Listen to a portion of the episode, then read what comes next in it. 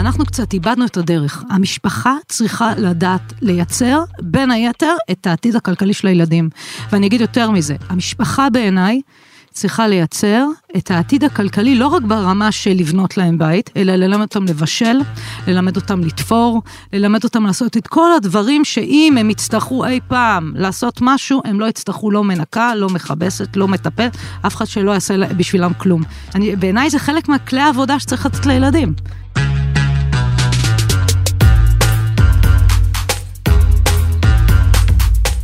לפני כמה שבועות נחתה בתיבת המייל שלי הודעה מאביטל סגן כהן. היי גיא, אני שומעת את הפודקאסט שלך ונהנית ממנו מאוד, רציתי להציע את הסיפור שלנו, היא כתבה בפתח המייל, וכמה אני שמח שפנית אלינו. כי היום אתם עומדים לשמוע על התוכנית של בני הזוג אביטל ויעקב, שאותה הם כבר הגו לפני 25 שנה. זה לא רק הרעיון של להעניק דירה לכל ילד כבר בשלב מוקדם יחסית לחייהם, אלא ההסתכלות הכוללת על כסף, ובמקרה שלהם על התא המשפחתי כקבוצה. כן, קבוצה עסקית שבה לכל אחד יש תפקיד. דיברנו גם על מה כדאי לוותר, למה הם הקימו לאחרונה חברת נדל"ן משפחתית, ובשיחה הבאמת מרתקת והלא שגרתית שהתפתחה, אפילו הגענו לאברהם אבינו ולמערת המכפלה. אז יאללה, בואו נצא לדרך, אני די משוכנע שבעוד חצי שעה תצאו עם לפחות רעיון מעשי אחד טוב, ואולי תדבקו כמוני באופטימיות של אביטל. מעניין גם מה יהיה לאריק מירובסקי להגיד בפינת הפרשנות שלנו על התובנות והדרך שלה, ושווה להאזין לפרק ממש עד הסוף, כי אחרי פינת הפרשנות תוכלו לשמוע ממני על הצעה מעניינת, וזה לא סתם clickbait או קליק אוזן, מה שזה לא יהיה. יאללה, כרגיל, דיברתי יותר מדי, אביטל, המיקרופון שלך, ספרי לנו מי את.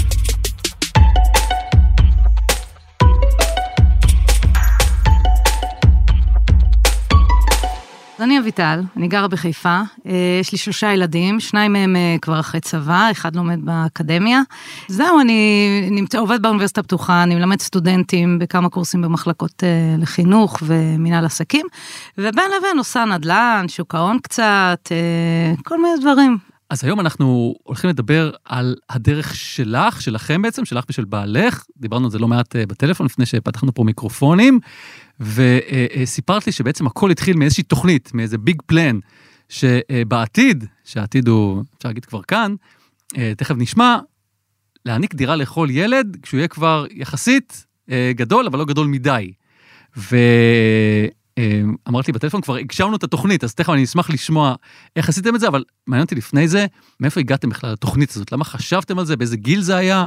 מה, מה, מה הדריך אתכם? אוקיי, okay, אז התוכנית התחילה בעצם אה, באיזה הסתכלות סביבנו, שיש ילדים שמקבלים את זה. לפני אה, 25 שנה, 30 שנה, ראינו לידינו אנשים שלומדים באקדמיה המקצועות שאנחנו לומדים, אבל מקבלים, אה, מקבלים דירה מאבא. ואני הייתי באותו זמן אה, במצב אה, שהיה לי קשה, עבדתי במיליון עבודות, לקחתי הלוואות, איכשהו סיימתי תואר ראשון אפילו בהצטיינות, אבל במאמץ, במאמץ כלכלי. ולידי, אנשים מקבלים מפתחות לדירות, והתחיל הרעיון פתאום להתגבש, שיש אפשרות כזאת, שיש אפשרות שאתה בן 20, בן 20 וקצת, לקבל דירה. ולאט לאט שהתחילו אה, להיוולד הילדים, התחלנו לדבר על זה. בעצם אה, אנחנו כבר היינו בדירה משלנו, אבל אמרנו, אין לנו, טכנית אנחנו כשכירים, אם לא נעשה איזושהי היערכות מקודם, לא נוכל לעמוד בחלום הזה, לתת להם אה, את הנקודה פתיחה יותר טובה, מה שלנו לא היה. ופשוט ישבנו דף ועט והתחלנו לתכנן באופן מודע איך הקבוצה תגיע לדירות לילדים. מי זו הקבוצה? הקבוצה זה אנחנו. המשפחה. אומרת, המשפחה, המשפחה הגרעינית שלנו. מבחינתי אנחנו מתייחסים לזה כעסק לכל דבר, יש חמישה אנשים ואנחנו מחזיקים. את האירוע הזה במשותף. זאת אומרת, בשלב הראשון אני ובעלי יושבים אה, מול דף ועט, ויותר מאוחר הילדים נכנסים לתוכנית וללמוד אותה, ולהבין בכספים, ולהבין בבנקים, ובכל מה שצריך בשביל לייצר את הבניין הזה בשבילם. אז אתם יושבים ואתם מחליטים שאתם בעוד 20 שנה מחזיקים ארבע דירות, הדירה שבה אתם גרים, ועוד דירה לכל ילד, זו התוכנית בגדול? בעיקרון כן. אנחנו יושבים ומתכננים, הגדול היה בן שש, אני זוכרת שכבר היה לנו איזה אסקיסה כזאת, איך נגיע לעניין הזה.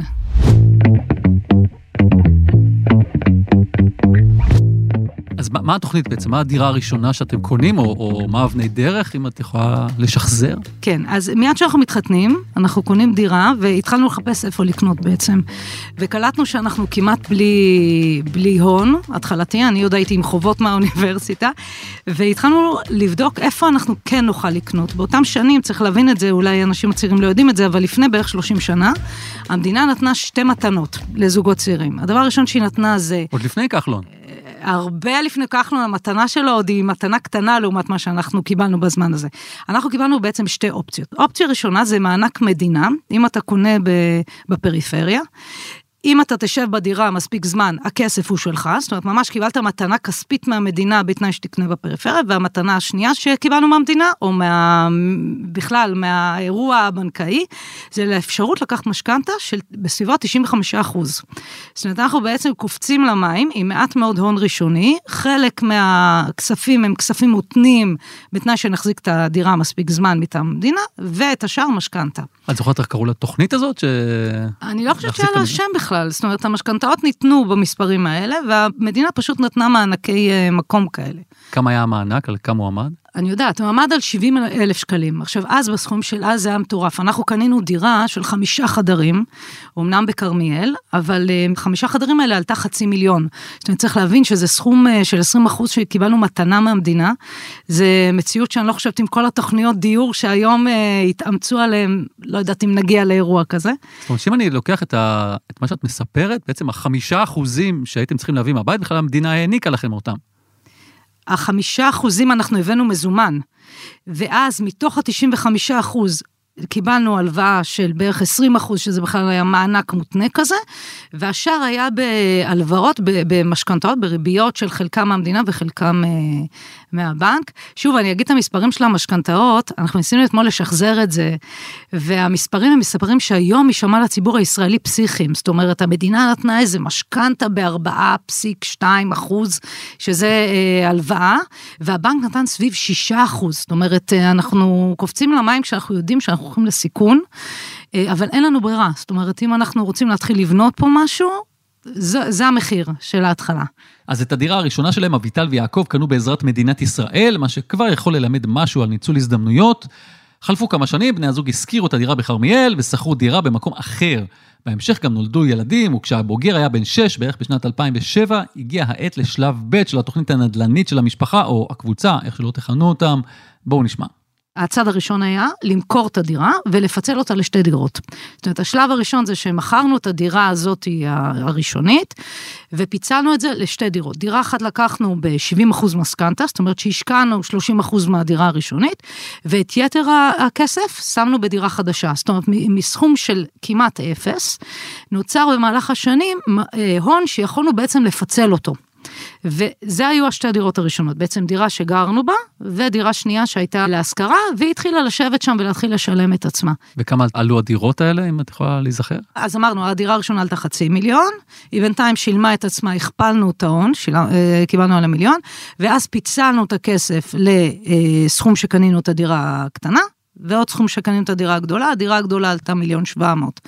הדירה הקטנה עלתה בסביבות אה, 600, משהו כזה, דירה קטנה, בנשר, מושכרת לסטודנטים, שזה גם חלק מהעניין היה שכשהתחלנו לתהות על איפה נשים את הדירות, הבנו שאנחנו רוצים לשים אותם ליד האוניברסיטאות. אה, במהלך השנים צברנו המון ניסיון בלהשכיר אה, דירות, והיה לנו כמה כללי אצבע שחיפשנו שוכרים. אחד מכללי האצבע היה שעדיף לסטודנטים. הבנתי, אז בואו נתקדם קדימה בזמנים. אה, אתם רואים כי טוב, ויש לכם את התוכנית, מתי מגיעה הדירה השלישית? אנחנו שייכים לדור הישן. אנחנו עובדים המון שנים במקומות העבודה שלנו, אה, ולאט לאט מתחילים להגיע כספים. אנחנו מתחילים לחסוך, כי המשכורות מתחילות לעלות, ויש אחת לשש שנים קרנות השתלמות, ואנחנו לוקחים את הכסף הזה, מתחילים לאגור אותו, ובעצם אלה הכספים שאנחנו אוגרים לכסף הראשוני לדירה. בעצם אנחנו כרגע עם שתי דירות על שנינו, ואחד הילדים מגיע לגיל 18, ביום הולדתו, ממש ביום הולדתו, זה יצא במקרה, אנחנו אה, אה, מחתימים אותו בעצם על הדירה שלו.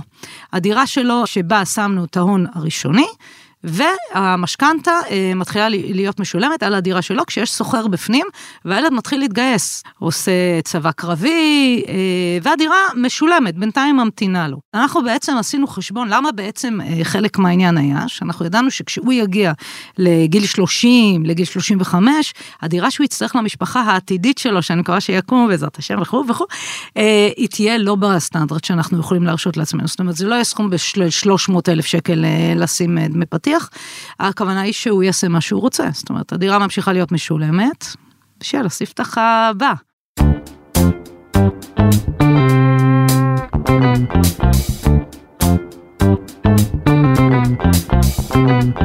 סיכום ביניים קטן, בשלב הזה אנחנו מדברים על שלוש דירות, שתיים שרשומות על שני בני הזוג, שבאחת הם מתגוררים והשנייה מושכרת לסטודנטים, והשלישית שנרשמת מ-day one על שם הבן הגדול והיא למעשה שלו. לא עבר זמן רב וגם עבור הבן השני נרכשת דירה, הפעם גם היה תמריץ נוסף לשלם משכנתה במקום שכר דירה, הנה. הוא נכנס לטכניון ללמוד, ראינו שנה ראשונה שאנחנו משלמים אה, שכר דירה, הוצאנו את תוכנית המגירה, אמרנו לו חמודי, תורך. וקנינו לו דירה אה, רביעית למעשה, כשאנחנו משקיעים את ההון הראשוני, ובמקום לשלם את השכירויות לילד השני בעצם, אנחנו קונים דירה ומעמיסים את המשכנתה גם על החשבון שלנו.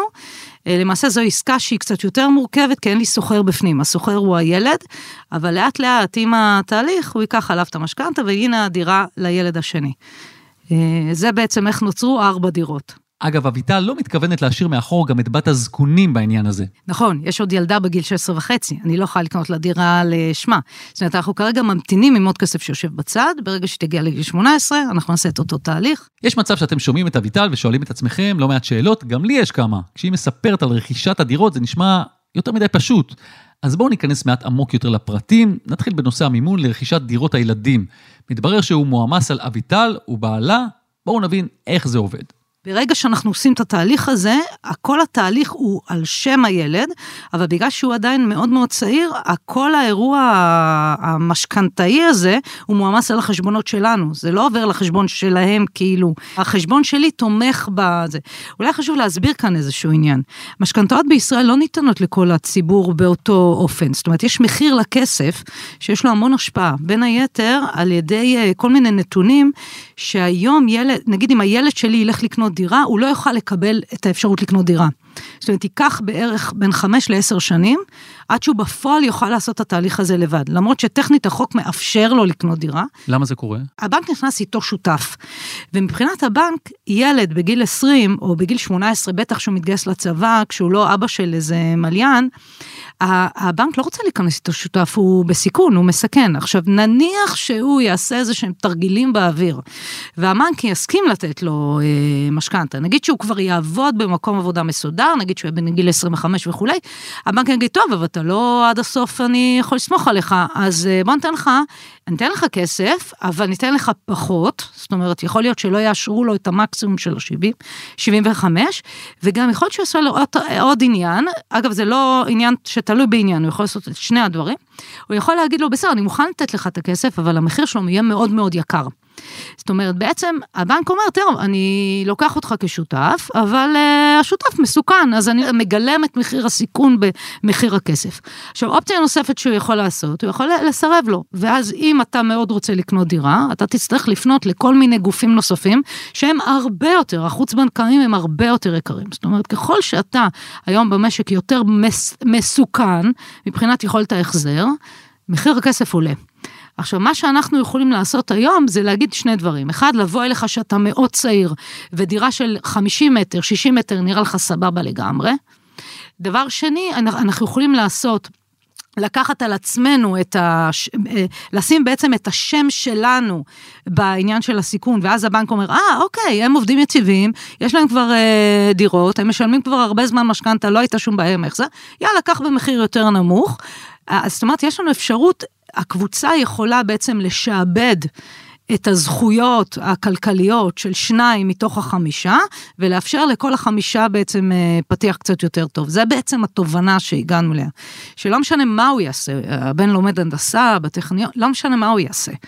הם ייקחו בחשבון שהוא מסוכן, גם אם ייקח שנה, שנתיים, שלוש, אם הוא יצא קצת לת... הקיצר, מחיר הכסף יהיה בעשר שנים הקרובות יקר יותר, ואנחנו משעבדים בעצם את השם שלנו לטובת הגדילה שלהם. אני מחייך פה כי... כי את משתמשת במילה הקבוצה, שאת ממש הקבוצה. מסתכלת על עצמכם כקבוצה. כן, אנחנו קבוצה, כן. קבוצה עסקית.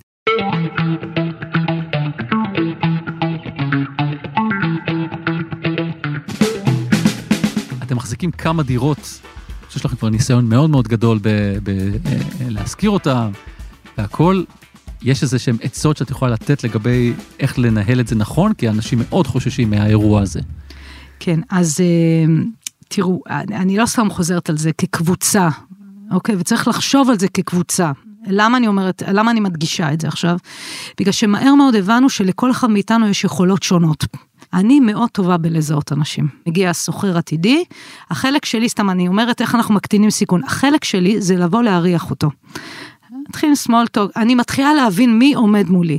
אני פוגשת את הסוחר הראשון, בפעם הראשונה.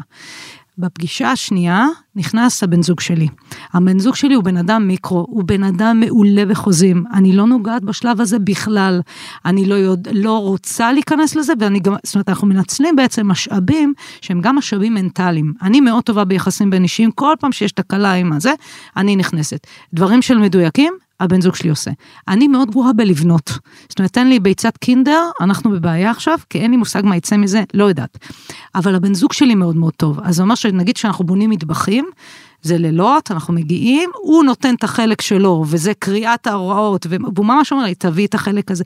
מינימום אגו נמצא באירוע, אפס אגו. כל הילדים חייבים להיות בתהליך. אנחנו דיברנו על העניין הזה, ילדים רוצים מה שיש לאחרים. הם צריכים להבין שהם יצטרכו לנשום ולהתגייס. וכל הזמן המשפטים האלה בבית, זה אחים שלך. אנחנו עכשיו בשביל האחים, עכשיו אנחנו בונים את הבית הזה של האח הזה, כל הזמן ביחד, ביחד, ביחד. זה מאוד מאוד חשוב לגדילה של הקבוצה, השותפות הזאת. במבט לאחור, הייתם עושים משהו שונה? כן. אוקיי. מלא. בבקשה. מלא. הבאתי רשימה מוכנה. אוקיי. וואי. טוב, אז אה, קודם כל, היה חלקים שהייתה, בדירה הנוספת שקנינו השנייה, לא לקחנו את המקסימום משכנתה, טעות. אם הבנק נותן לך אה, אחוזים יותר גבוהים, לקחת. בכל מקרה הכסף הזה תמיד יהיה יותר זול, למרות שזה נשמע מופרך ומסוכן וכזה. היום אני אומרת שחבל שלא לקחנו עוד. אגב, אם אתה תבוא אחרי שתקנה ותרצה לקחת את הכסף על הדירה, ייתנו לך, רק הריביות יהיו יותר גבוהות. יכול להיות שאת אומרת שזו טעות, מכיוון שלמעשה בכל העשור האחרון התרגלנו לסביבת ריבית אפס, וזה היה נכון לעשור הקודם, ויכול להיות שעכשיו... המצב הנוכחי, בטח שאנחנו רואים שהריביות עולות, ויכול להיות שזה יישאר קדימה, אולי העצה הזאת היא לא, היא לא נכונה לתמיד? אה, תראה, כל עסקה צריך לבדוק אותה, אין, אין ספק. אבל אני אומרת, קודם כל עברנו כמה שנים של ריביות אפס. זה טעות חמורה לא היה להתחיל, ל... מי שהבין את זה מהר, והיו הרבה ישראלים שעשו את זה, פשוט מינפו את הכסף במקצבים מאוד גבוהים. דבר שני, אנחנו באיזשהו שלב הבנו שהשבחת הדירות זה משהו שאנחנו יכולים ללמוד אותו, זאת אומרת להגדיל את הגאפ של היתרון. יש כאן איזה פער.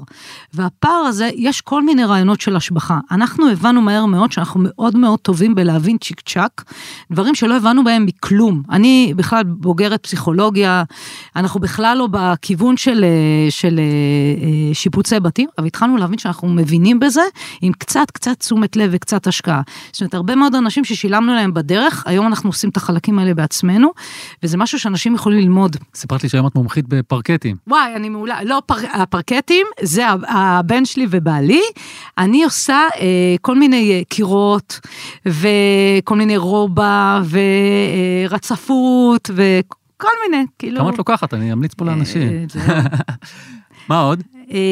אז זה הדבר השני, זאת אומרת שאתה צריך ללמוד תוך כדי, וזה משהו שמאוד מוזיל את הדברים. אז זה עניין שני. עניין נוסף הוא שלקח לנו קצת זמן, ופתאום הבנו שצריך לאסוף אנשים. זאת אומרת שהפרויקט הזה חייב להיות מגובה בעוד אנשים. זאת אומרת, נגיד אה, עורך דין, אז אחרי שאתה בא אליו פעם, פעמיים, שלוש, אתה כבר נהיה קצת חבר שלו. אז אה, המידע עובר בקלות יותר, יש הרבה מאוד דברים שיש לך הוזלה וכולי, אם אתה תופס עורך דין טוב, להיצמד אליו, הוא חלק מהעסק. אה, אותו דבר מתווכים, יש לך מתווך טוב, להיצמד אליו. יש לנו בן אדם שעושה קצת שיפוצים או ייעוץ. הוא חבר שלנו, זאת אומרת, אנחנו, יש בעיה, מרימים טלפון, אה, האירוע הזה של לאסוף סביבך אנשים שהם יודעים לעשות כל מיני צמתים של הבית, אה, זה משהו שמאוד עוזר. אז אה, זה לקחנו קצת להבין, ולאט לאט אה, התאספו סביבנו אנשים שאנחנו ממש אה, עובדים איתם אה, בצורה שחוזרת אל עצמם. אז הדבר הבא שלמדנו, שהתוכנית העסקית היא מאוד מאוד חשובה. עכשיו, הרבה פעמים אה, בעסקים, אני קצת ליוויתי מנהלים בעבר, עושים איזושהי תוכנית, בתחילת שנה, מגישים אותה ל... זה, לבורד. ובז... כן, ובזה זה נגמר, הגאנט, ואז בזה זה נגמר. לא, תוכנית היא דבר נושם. זאת אומרת, העניין הזה של התוכנית העסקית היא כל הזמן תחת העיניים הפקוחות, לפעמים באירוע שבועי, זאת אומרת, כל הזמן מסתכלים, בוחנים, אה, והתוכנית מדווחת לכל הקבוצה. אה, למה אני אומרת את זה? כי הרבה פעמים חלק מהכסף שנאגר זה עניין של סדר עדיפויות. זאת אומרת, אם אה, מישהו יסתכל, הבית הוא לא בית מפואר. טכנית יכולנו במקום כל הנכסים שלנו לקנות בית גדול. כן, אה, אבל אתה אומר, אוקיי, יש תעדוף, אנחנו עכשיו מרימים לבנה אחרי לבנה אחרי לבנה בשביל עוד ועוד ילדים, אה, ולכן יש המון תעדופים. אה, אנחנו עושים ברכבים יחסית ישנים, אין לי איזה פסיליטיז מיוחד, לא שת תענוגות. אנחנו בעצם הרבה מאוד שנים, בשביל להקים את התוכנית הזאת, היה לנו סדר עדיפויות. יש הרבה דברים שאנחנו לא עושים, שאנשים לידינו, במשאבים שיש לנו, משות... כמוהם עושים, ואנחנו לא עושים. פשוט כי זה קיבל קדימות, וזה חלק מהתוכנית העסקית.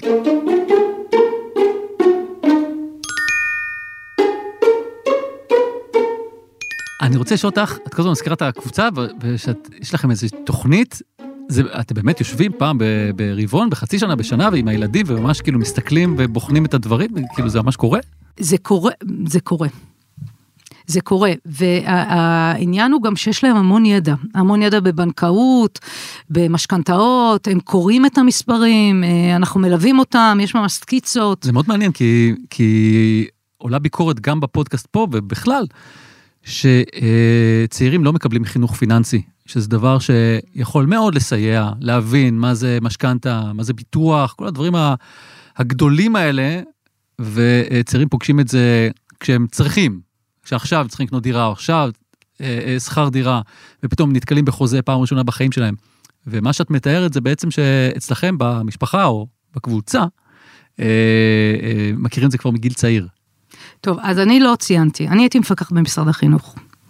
אה, ואני מלווה בתי ספר ומורים כבר המון המון שנים. אני בעצם מכשירה, חלק מהם גם אה, מנהלים, אני מכשירה אותם אה, במשך שנים. ועברתי את כל המוסדות האלה. עכשיו, מה שאמרת עכשיו לגבי בתי ספר הוא לא מדויק. למעשה, מי שככה עוקב אחרי התוכניות ברמה הארצית, רואה שיש בתי ספר מסוימים שמקבלים הכשרה כלכלית. הבן שלי בכיתה ט' הקים אה, עסק עם חברים בבית ספר, בליווי של הבית ספר, אבל המקומות האלה נמצאים בקבוצות החזקות. אנשים משלמים הרבה כסף לבתי ספר מיוחדים שנמצאים מתחת לרדאר, לא מדווחים מספיק, והילדים האלה מקבלים השכלה פיננסית. בלי קשר למערכת החינוך, אנחנו קצת איבדנו את הדרך. המשפחה צריכה לדעת לייצר, בין היתר, את העתיד הכלכלי של הילדים.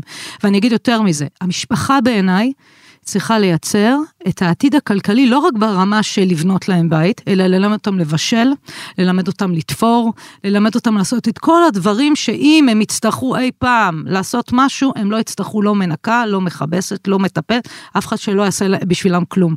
בעיניי זה חלק מהכלי העבודה שצריך לתת לילדים. לשים לבנים ולדעת לשאוב, אה, לנקות את הבית שלך. זאת אומרת, זה משהו שהורים אה, קצת, אה, קצת הפקידו את החינוך ואת הגדילה של הילדים במוסד שבאמת, יש שם המון אנשים טובים. הם לא יכולים לעשות את העבודה של ההורים. בטח תגידו לעצמכם, אוקיי, זה סיפור נחמד על משפחה שהתחילה, שלא לומר, השכילה להתחיל מזמן, כשהמחירים היו יותר נוחים, ולפי אביטל, גם המדינה תמכה בצורה די נדיבה במקומות מסוימים. אבל האם במצב של היום זה אפשרי כשדירה בסיסית במרכז הארץ עולה כשני מיליון שקלים? אז ביקשתי לברר את זה עם אביטל, האם לדעתה זוג צעיר יכול כיום לתכנן תוכנית דומה? שימו לב לתשובה, אני חושב שבמשפטים הבאים טמון גם המסר המזוקק ביותר שהיא רצתה להעביר לנו. בעיניי כן. זאת אומרת, אה, זה נכון שהתוכנית צריכה להיות קצת שונה. אני אגיד לך משהו מוזר, בסדר? אה, אנחנו מדברים כל הזמן, ויש זוגות אפילו שעזרנו להם לקנות דירות נוספות, או ש... אמרו לנו שהיינו השראה עבורם לעשות את התוכנית דומה לילדים שלהם. אני, אני שומעת כל הזמן, וגם אני מדברת עם אנשים צעירים כל הזמן, על העניין הזה שאנשים אומרים באמת את המשפט שאמרת. מצד שני, אני יוצאת החוצה, אני רואה מסעדות מלאות, המחירים עולים, הקניונים מפוצצים. זאת אומרת, זה אירוע שצריך להיות מאוד מאופק. אנחנו לא מדברים על לקנות עכשיו קפה ב-15 שקל, אנחנו מדברים על דירה במיליון. זה צריך להיות מאוד מאוד ממושמע בשביל אה, לייצר אירוע שהזמן שלו קצת יותר ארוך. עכשיו אני אומרת שוב, אני בעיקר מדברת על האנשים בני גילי, בני ה-50-60. אנחנו צריכים להבין שהצעירים באמת קשה להם. ואם אנחנו יכולים לעשות תהליכים בשביל להקל עליהם, אני חושבת שזה חלק מהאחריות שלנו. זאת אומרת, זה שילד בן 18, אני לא יכולה לתת לו, להגיד לו, תחזיר את המפתחות ו- וקדימה, תתחיל את החיים שלך. אם הקבוצה הייתה חושבת כמשאבים משותפים של כולם, איך לעשות את זה, והקבוצה יכול להיות גם קבוצה מורחבת. זאת אומרת, אני, הילדים שלי שכבר שניים בגירים, אני לא מעלה על דעתי שהם כבר לא, אה, שהם צריכים להסתדר בכוחות עצמם. זאת אומרת, אין מצב כזה, עד שהם לא יעמדו על הרגליים, ומבחינתי לעמוד על הרגליים זה תואר ממומן, ודירה היא לפחות הספתח. ואנחנו לא אנשים עשירים, אנחנו פשוט חושבים שזה חלק מהאחריות ההורית שלנו. אגב, אנחנו לא אומרים משהו מיוחד. אני אמרנו אז בטלפון, אמרתי לך שהקבוצות שאנחנו מגדירים אותן כמוחלשות, המגזר הערבי והמגזר החרדי, עושים את זה כל הזמן לילדים שלהם. ובדורות הקודמים, הורים עשו את זה כל הזמן, זה לא נראה להם בכלל מוסדר שאם ילד מתחתן, הוא יתחתן ואיפה הוא יגור. אז היו בונים לו עוד חלק בבית, או היו נותנים לו עוד דירה, זה משהו שהוא עתיק יומין. בואי נדבר על השלב הבא. אה, אמרת לי שאתם בדרך לפתוח חברה, או שכבר פתחתם חברה. כדי בעצם לקחת את התוכנית הזאת עוד שלב אחד קדימה, אם תוכלי להסביר על מה מדובר. אנחנו מתייחסים לאירוע שלנו כאילו לא יהיה פנסיות. בכל העולם, גם העולם מתועש, אה, קשישים מתקשים לקנות תרופות, מתקשים אה, אה, לחיות, ואנחנו אמרנו, אוקיי, יש כאן עוד שלב, שאנחנו לא חשבנו עליו כשהיינו בני 20 ומשהו, שגם אנחנו אולי נצטרך עזרה. עכשיו, היות שאני רוצה שהילדים ייבנו ו... כמיטב יכולתי אעשה מאמץ שהם לא יצטרכו לתמוך גם בנו. אז אנחנו אמרנו, אוקיי, אז אם אנחנו חוזרים חזרה לתרחיש של הבנק, מתי הכסף יעלה לנו יותר? מתי שאנחנו נהיה סיכון. עכשיו, מתי אנחנו נהיה סיכון? כשנהיה בני 60. בני 60 כבר הבנק מסתכל עלינו קצת אחרת, אנחנו לקראת שלהי התעסוקה שלנו, הם לא יודעים אם ייכנסו משכורות, אנחנו בעצם צריכים להתחיל להכין את התוכנית הבאה. והתוכנית הבאה זה בעצם להקים חברה שתתחיל לעשות נדל"ן. זה מה שאנחנו יודעים, זה מה שאנחנו אוהבים. זאת אומרת, התוכנית הבאה זה בעצם פתחנו חברה, עוד לא התחלנו לרכוש בחברה, אנחנו בדיוק בתהליכים, אבל עכשיו יש לנו המון ידע על העניין של, לא המון, אבל כאילו התחלנו לרכוש ידע בקורסים אגב, ו, וקריאה וכולי, על נדל"ן מסחרי. זאת אומרת, אה, המדינה די מגבילה את יכולת התשואה על דירות אה, מגורים.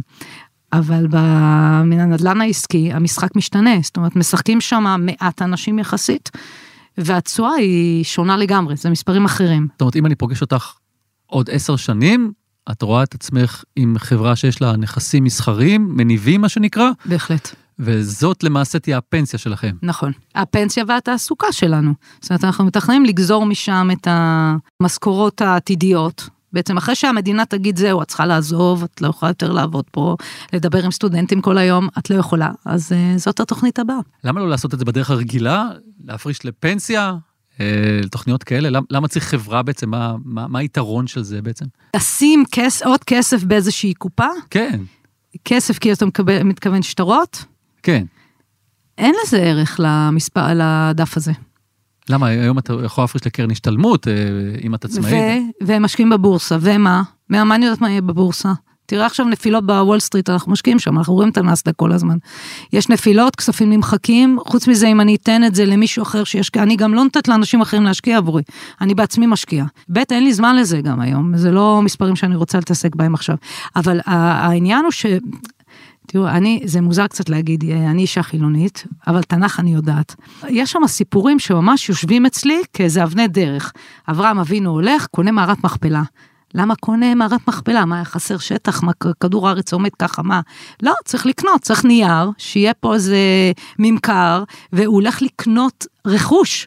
זאת אומרת, אה, הניירות האלה לא מדברים אליי. אנחנו יכולים להיכנס לשיחה למה הנייר הזה לא שווה כלום ואינפלציה וזה, זה עוד תחום לדבר עליו, אבל הניירות האלה לא מדברים אליי, והמספרים שרשומים לי בבנק שמחר יימחקו, ואז המדינה תחליט שהיא רוצה לא לתת למבוגרים איקס כזה מביטוח לאומי, פתאום החליטו שמי שיש לו ככה, לא נותנים לו את הכסף הזה. אני לא יודעת מה יהיה.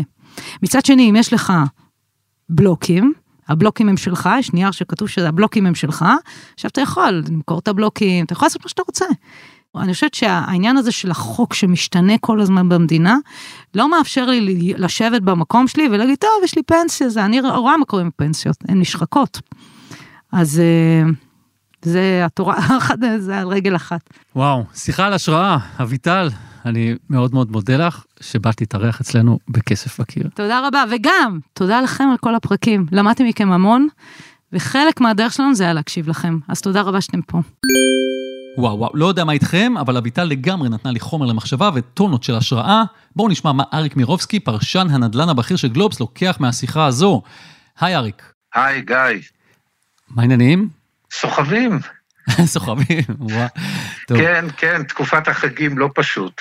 כן, טוב, תשמע, שמענו את אביטל, יש לה master אה, plan שלא פגשנו אה, הרבה זמן, אבל הכל התחיל אה, מבעצם סוג של תמריץ מהמדינה, הרבה לפני כחלון ומחיר למשתכן. אז האם המדינה תמיד עזרה לנו, והאם תמיד צריך להסתכל על מה המדינה יכולה לתת לנו? קודם כל, אם אנחנו מדברים על 30 שנה לאחור, כן. המדינה עזרה, זה, בתקופת, זה היה בתקופת העלייה הגדולה ממדינות אה, ברית המועצות לשעבר, ובזמנו ניתנו כל מיני uh, דברים. לדוגמה, הייתה, היה מה שנקרא הלוואת מקום למי שרכש uh, דירות בפריפריה. זו הייתה הלוואה בתנאים מעולים, וחלק מההלוואה הזאת הפך למענק.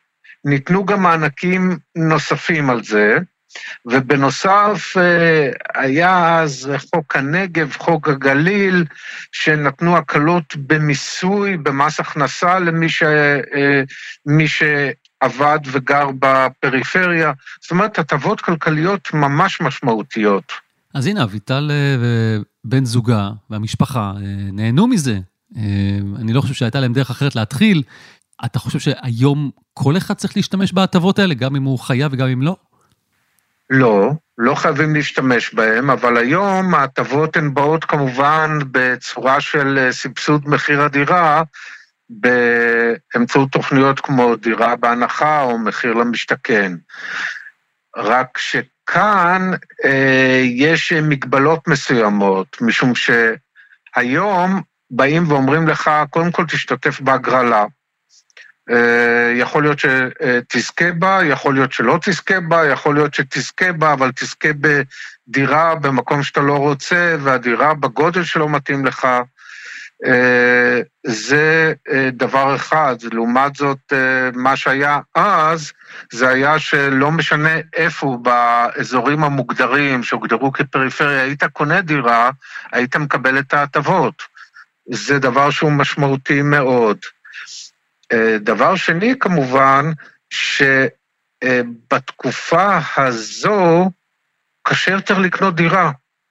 גם אם אני מנסה אה, אה, לקחת אדם שהוא היה זוג צעיר אז, לעומת זוג צעיר היום, לזוג צעיר היום יותר קשה.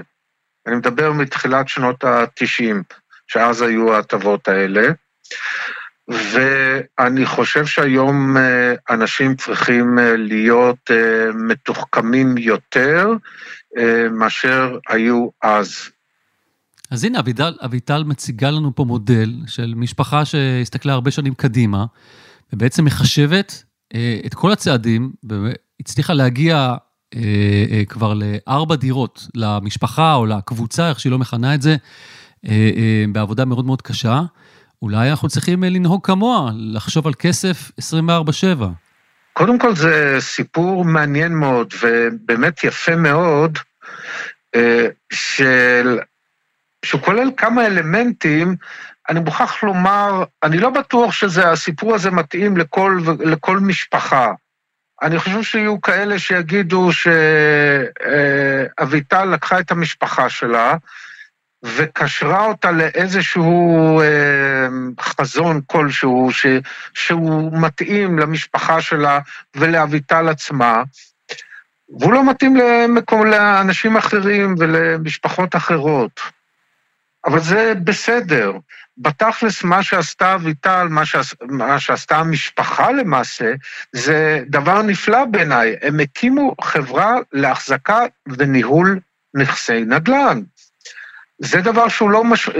לא פשוט בכלל, זה דבר שהוא מחייב אה, ניסיון, ואנחנו יודעים שיש להם, הוא מחייב בקיאות, ואנחנו שומעים שהם צברו את הבקיאות הזאת, ולכל אחד מבני המשפחה יש תחומי, אה, תחומי אה, התמחות, ואנחנו יודעים שהנושא הזה של ניהול והחזקת נכסים זה נושא שהוא אה, מאוד כלכלי, כך שהמשפחה אולי יצאה מ... מרעיון שלכל ילד או לכל אחד מבני המשפחה תהיה דירה משל עצמו, אבל על הדרך היא צברה מיומנויות שאני לא יודע עד כמה הן, הן, הן גבוהות, אבל כנראה שיש בהן הן משמעותיות, להחזקה וניהול של נכסים, שאולי יעזרו להם גם בעתיד להתפתח אה, כלכלית. כן. טוב, אני בטוח שאביטל נתן לנו המון חומר למחשבה, לי בעצמי בטוח. אריק, אני מאוד מודה לך וניפגש בפרקים הבאים. תודה רבה ושנה טובה. זהו, סיימנו. ולפני שאומר תודה לכל מי שסייעו להביא את הפרק הזה לאוזניים שלכם, יש לי הצעה. אם יש לכם שאלה בנושא השקעות נדל"ן, או בכלל בתחום, שילחו לי הודעה קולית בוואטסאפ. ואולי, אולי השאלה שלכם תשולב באחד הפרקים הבאים, וגם כמובן נענה עליה כמיטב יכולתנו. אם כבר החלטתם לשלוח שאלה, אז אל תיפלו על עניינים טכניים, תציינו את שמכם בהתחלה, זה עדיף. תקליטו את עצמכם במקום שקט, וחשוב שהשאלה תהיה קצרה יחסית וממוקדת. מי ששולחים לי הודעה לתיבת הדואר האלקטרונית, נפסלים, במקום. יאללה, אני מחכה לשאלות, בואו נראה איך זה יעבוד לנו. אה, מספר הנייד שלי, אתם בטח רוצים, אין לכם אותו, פנו אליי באמצעות פייסבוק או טוויטר, ואפשר גם לשלוח מייל לכסף.בקיר, את גלובס.co.il, באותיות באנגלית כמובן. יש גם את 144, אם זה עוד קיים בכלל.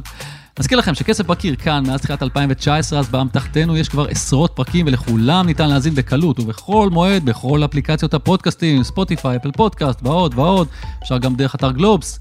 דניאל גל ערך את הסאונד והילה וייסברג היא עורכת הפודקאסטים של גלובס. יאללה, אני הולך לקנות גלידה לקראת המפגש המאוד מאוד מסקרן שיתקיים הערב אצלנו בסלון עם אשתי ושלושת הבנות שלנו. אני הולך להודיע להן שהחל ממחר אנחנו עומדים להפוך לקבוצה. אני די בטוח שהמדים שהן יבחרו לנו יהיו ורודים ונראה איזה שם הן יבחרו, אולי נגיע בעתיד, או שלא. אני גיא ליברמן, ביי.